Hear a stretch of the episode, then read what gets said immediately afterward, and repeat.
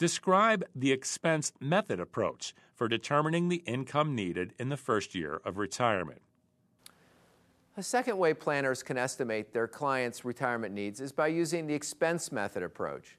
This method focuses on the projected expenses that the retiree will have in the first year of retirement.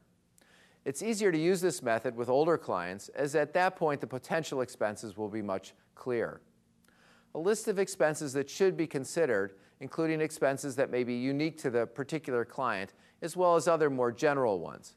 It's important to consider all expenses, some of which are likely to increase in retirement.